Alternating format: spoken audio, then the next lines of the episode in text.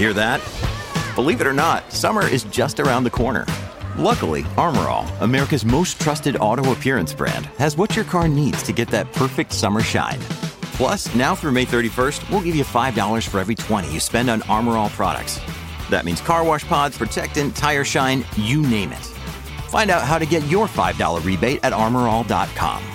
Armor All, less work, more clean. Terms apply.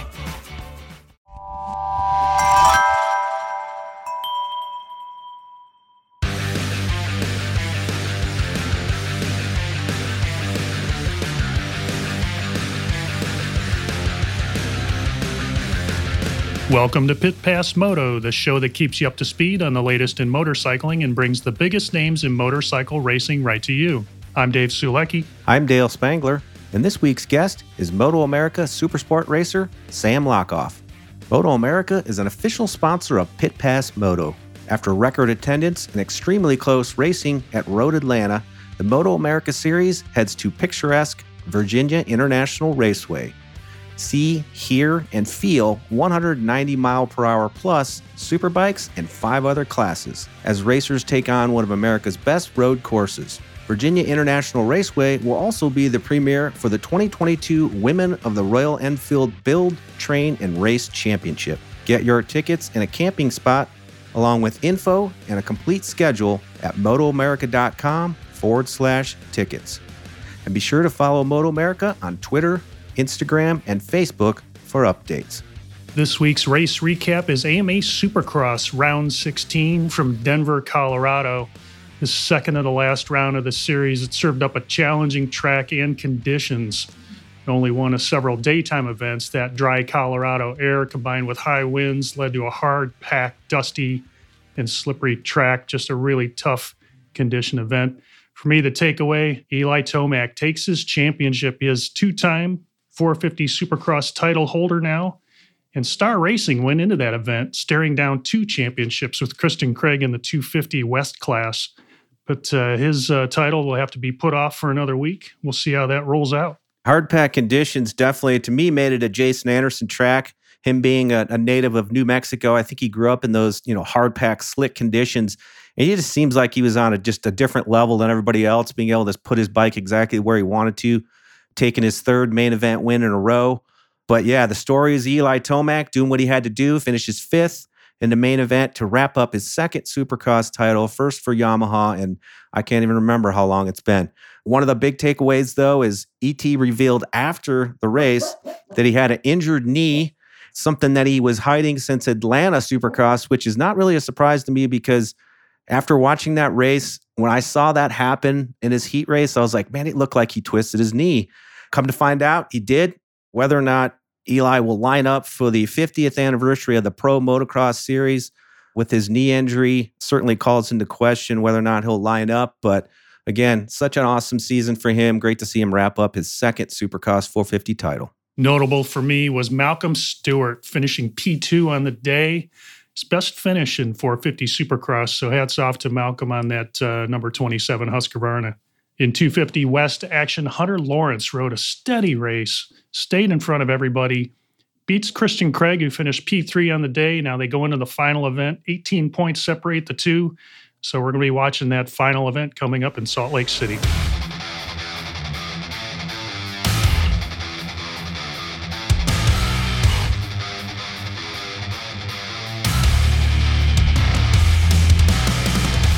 This week's Industry Spotlight, with May the traditional start of the riding season for many, and with May also Motorcycle Safety Awareness Month, the Motorcycle Safety Foundation would like to remind drivers to actively look out for motorcyclists, and for riders taking their bikes out of winter hibernation to be sure to do a thorough pre ride inspection. After two years of strong motorcycle and scooter sales, continued demand for rider training, and with higher gas prices, more riders are likely to be on the roads this spring and summer. As a result, the Motorcycle Safety Foundation is doubling down on getting the word out that it's the responsibility of all road users to look out for one another. That means following the road rules, wearing safety gear, and using smart street riding strategies. For more motorcycle safety resources, visit the Motorcycle Safety Foundation at msf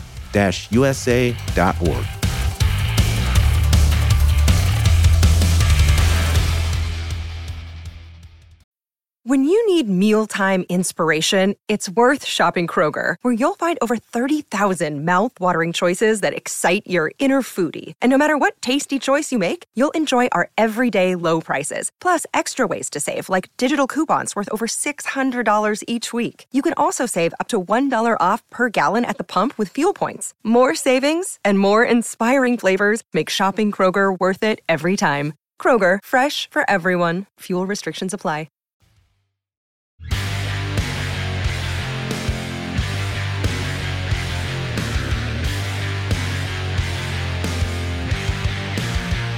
Welcome to Pit Pass Moto today. Sam Lochoff. He is number 44 on the Team Vision Wheel M4 ECSTAR Suzuki.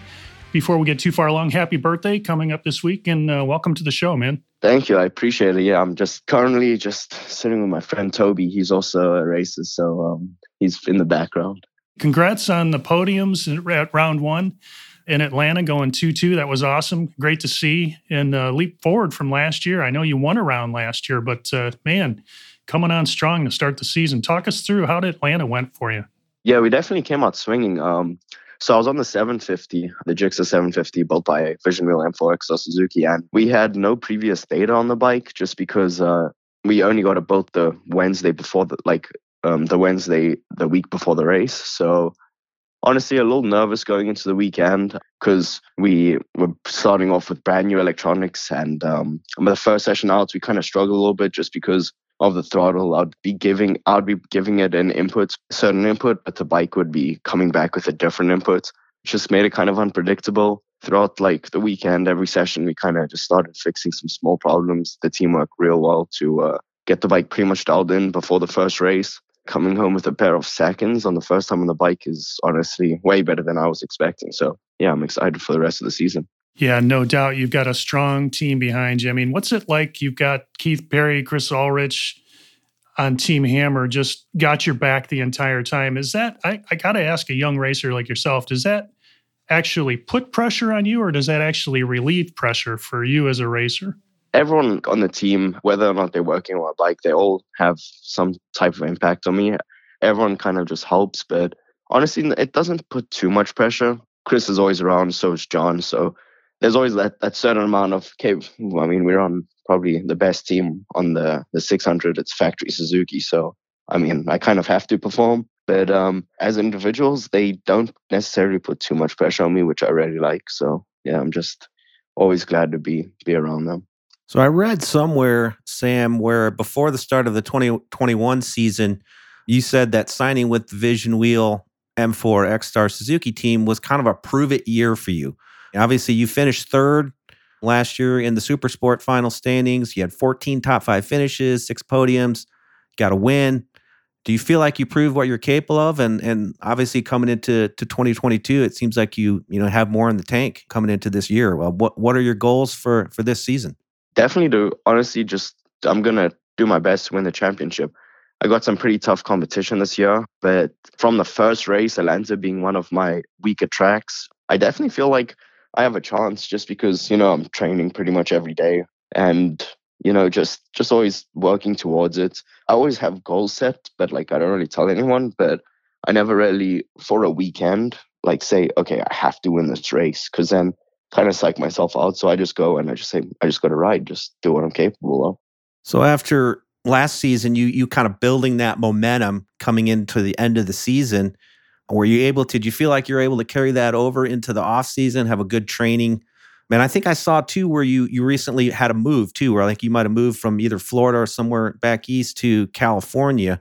How was your off season, you know, run up to the start of this season? Yeah, it was good. Um, last year I was living up uh, in New York for the whole season, and um, I then went home to Florida because my family migrated there from South Africa about three, four years ago. So I spent about a month in Florida, and then um, I was looking, I'm speaking to Jake Zemke, he's my manager, and uh, he was saying Temecula is a pretty good place in California. It's kind of centralized around moto training, close to Chuckwalla, close to Buttonwillow. Like you also mentioned earlier uh, about the momentum, I definitely felt like I had momentum going into the last race because I just came off of a win and I've been slowly progressing, getting closer to the front until I was the front. So when I got to Bulb, it was kind of raining. I mean, it was. It was downpouring, actually. It wasn't kind of raining. that was good. I finished, uh, I think, fourth and then third. I can't remember if it was fourth, but I, I know I did finish third in one of the races. And then there was quite a long gap between the end of the season and the beginning of the season. And um, I stayed racing, and the momentum kind of started dying down, like just for me, just because like I, I didn't race. So I was like, damn, I still quick, like all that stuff. Cause I don't know, I, I've only been racing for six years. So I'm always doubting myself. I think I've got to stop doing that. And Jake's also helped me through all that stuff just because like I'm racing against guys that have been racing for like five, six times longer than me. After the first race, I'm definitely going to start giving myself more credits for what I'm capable of. And I'm going to start, uh, definitely, I'm going to start getting quite a few more wins this year. After that Wet and Wild Barber event, I know you did some uh, endurance racing and, and you did it solo. I thought that was kind of interesting when you went to the ASRA Team Challenge at Daytona, which is always yeah. a cool event. And uh, and it turned out really well for you. You had a great day and uh, and won that. Do you see yourself doing any more uh, endurance type racing? You know, I was actually speaking to some of the guys from Suzuki, and the guy that looks over my data, his name's Remy. He uh, he actually used to be the in a team for World Endurance. He was the data guy for that. So speaking to him, just throwing it out there, like maybe, but I can't imagine riding at nighttime. Like it must just be like feels so weird, so tunnel visioned. And if you like look up, it's I haven't even been to a stadium where there's lights, so I guess like I mean it's pretty bright, but I've just got a feeling if you look in the distance, it's kind of dark. So maybe no endurance racing for me for now. Yeah, definitely in the future I want to try it. And Daytona was really good. Um, I think it was a CCS race. It was really good. We won the race by like I think 16, 17 seconds. So pretty good pit stops. And then we actually went to the actual Daytona 200 that Moto America hosted this year. And unfortunately, we we struggled with our pit stops. And um, after my first pit stop, I was I think I was in seventh place, just catching the lead group. I was maybe a second off of them. Came in for the pit stop and I dropped down uh, three laps, put in last position, and then I worked my way back up to 18th or 19th. So honestly, for for what happened, I didn't do too bad but definitely next year we're gonna we're gonna go for we're gonna go for the win. So watching you compete and, and, including Daytona, which I thought you did really well at. I mean, despite those problems, those are those are things that are kind of out of a rider's control. But you know, you keep your head. And when we talked to you last time, we talked about things you had done when you were younger, go kart racing, and I kind of asked how that transferred over. But I guess my main question is, for you, you show a lot of racing maturity for somebody who started racing, kind of racing motorcycles anyway, at a later age. What things influenced you to become so level-headed on the racetrack that uh, that you ride? It seems like beyond your years. That's a really tough question. I've never been asked something similar to that, so it's gonna have to take me a while to think about it. But I think in the short answer is just like nothing really comes from throwing a fit on the racetrack because honestly, like even last weekend or the weekend of Atlanta, I could have just been like, no, guys, the spike isn't rideable. I don't want to help work on it. Put me back on the 600. But I kind of stuck through, stuck through and um, was like, yeah, I mean, the spike right now is unrideable, but we have two more sessions to get it there. After the second session, I saw the team's progress that they made on the bike after I came in to tell them like what was wrong. And there was a bunch of things Jeremy said to me like you gave me a million things that was wrong with the bike and only half a million were wrong. So at least i at least i got a little bit done there. So um i just keep a level-headed uh, mind and nothing like good comes out of just like throwing a fit making everyone upset. And uh, i feel like if everyone's in a good mood as well they they're just going to want to work harder and, and definitely smarter. So keeping the head straight is definitely key Let's talk a little bit more about that, you know, kind of keeping level headed, like work life balance. You know, like I feel like as a racer, you know, sometimes it's pretty easy to go through periods where you can get burned out. You know, what is it that you do to keep yourself relaxed and and you know do outside of riding motorcycle? I think I saw where you you know you're into rock climbing and uh, I think fishing and and probably even surfing. Um, are those things that you do to kind of keep yourself level headed like that and just you know relax and and keep your mind off off of the the pressure of racing.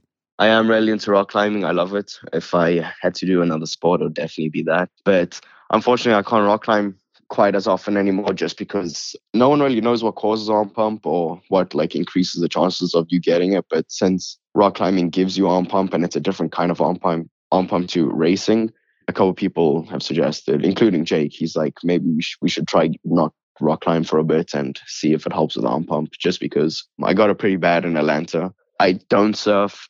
I used to when I was younger. I've, I've heard the water's pretty cold here. And also, I don't have any good luck when I get in the water. Always get stung by something. So, staying out of the water for a bit.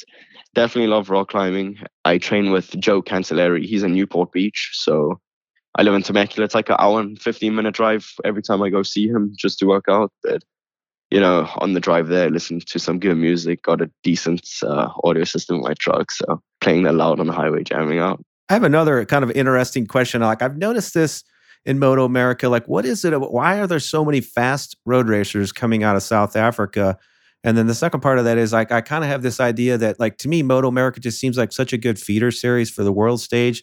Is that part of it, or like what what is it about uh, South African road racers coming to the Moto America series? Honestly, since I started racing so late, like Matthew Scott, Cam Petersen, Steven Odendaal, Brad Binder, all of them have were already out of South Africa once I started racing, so I never really got to meet them back there. The, honestly, the South African Championship for motorcycle racing was decent when I was doing it. This was about four or five years ago, but I've heard from friends back home that there's maybe like 10 bikes in the whole series, like 1,600, 300s.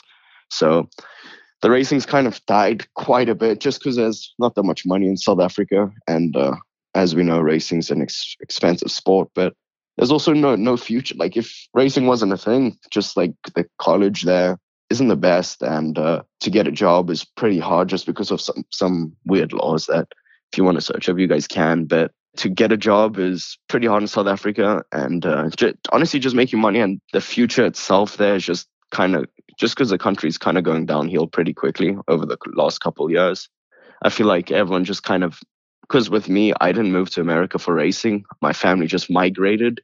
We migrated, and then I started racing here just because I was in America. So I feel like that might be what other South Africans are doing, just because America's got a lot of opportunities. It's a great place. Um, definitely a very big country. I was very shocked because South Africa is probably like 20 hours drive left to right, and uh, America's like 50. So definitely a shock when I came here, but definitely more opportunities as well. And, um, you know, always, always glad to be here. So, with those opportunities, we got to nail you down on this one because you did say that Atlanta was your one of your weaker tracks. So, one of my favorite questions I like to ask young racers is, "What's your favorite track on the MA schedule?" There's a lot of new ones they've added over the last two seasons. And then in racing, uh, got a lot of guys followed you up from uh, Twins and, or excuse me, Junior Cup and into Super Sport. Who's the toughest competitor for you on the track? Who's that one guy racer that you line up against that you just, you know, you're always, I guess, getting into it with, I guess? From the Junior Cup, definitely Rocco, because he's he's been the closest to the front. Um, but uh, right now, it's going to be Josh Herrin for the whole season because there's a few riders that are really strong in the beginning of the race, but they fade off within the first couple of laps. Josh, from what I've seen, I've only raced against him in two races. Um, never really got to ride and pass pass him, but he, uh, yeah, he's very strong and um, gonna just keep working. Honestly, just keep developing the bike, and I feel like once once the 750 is built, I, we we should be good. Yeah, we should be battling for some wins. And your favorite track of the season? Favorite track, I really like the Ridge. Before I went to the like, so I tested at the Ridge and I was like, this is definitely my favorite track. I went back there for the race and it was like 150 degrees on the track. Then it became one of my worst tracks. But if the weather's half decent, not too hot, um, definitely, I, I really like the Ridge. It was really smooth because they just resurfaced it. So, and the layout is very flowing. There's quite a few hard braking zones, a lot of blind corners. So, I do like the Ridge. I like Pittsburgh. It's very physical, but um, I think if I had to go between tracks, it would either be Pittsburgh or the Ridge, and then always New Jersey, just because I've got a race win there. New Jersey will always have a place in my heart. Awesome. And we look forward to seeing you chasing Josh on that Ducati as the season goes on. Definitely, he's a tough guy and he's a fast guy, so you got your work cut out for you, but I think you're up for it, man. We're, we're looking forward to it. So, these uh, last few moments, Sam, if you'd. Uh, like to give shout outs to any sponsors or anybody in your program that are helping you and uh, where we can find you on social media? First off, keeping me fit and healthy is fresh and lean. A Shock is just always keeping me energized with the caffeine. And uh, I'm riding for the M4 Vision Wheel. It's different this year. Vision Wheel M4 XR Suzuki. So I want to thank them, give all of them a shout out. Definitely Vision Wheel. They've uh, helped helped this year quite a bit. I also ride for Arai helmets, and then one of the guys that designed my helmets is SL Graphics. the main main ones are Fresh and Lean and A-Shock Energy. They they they help me so much, just keeping my body be able to train hard. So yeah, I want to thank them. Awesome, and best of luck this season, Sam. We look forward to watching you race this year. Thank you. I hope I can be back on your podcast sometime in the future.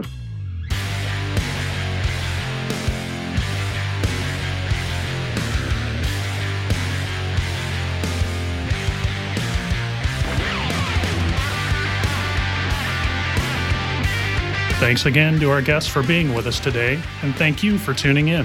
If you enjoyed this episode, make sure to follow us on your favorite podcast app so you never miss an episode. If you have a moment, please rate and review us. We really appreciate it. Make sure you're also following us on Twitter, Facebook, and Instagram, and visit pitpassmoto.com where you can check out our blog and our brand new store where you can get your Pit Pass swag. This has been a production of Evergreen Podcasts. A special thank you to Tommy Boy Halverson, producer Leah Longbrake, and audio engineer Eric Koltnow. I'm Dale Spangler. And I'm Dave Sulecki. See you next week on Pit Pass Moto.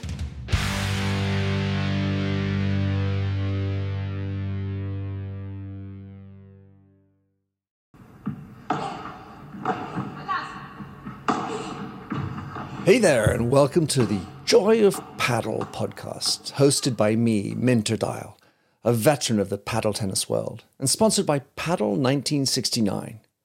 Whether you're a paddle tennis aficionado, just beginning, or have never even heard of paddle, or padel, as it's called in North America, this is an exhilarating new show that delves into the captivating stories of notable paddle personalities worldwide.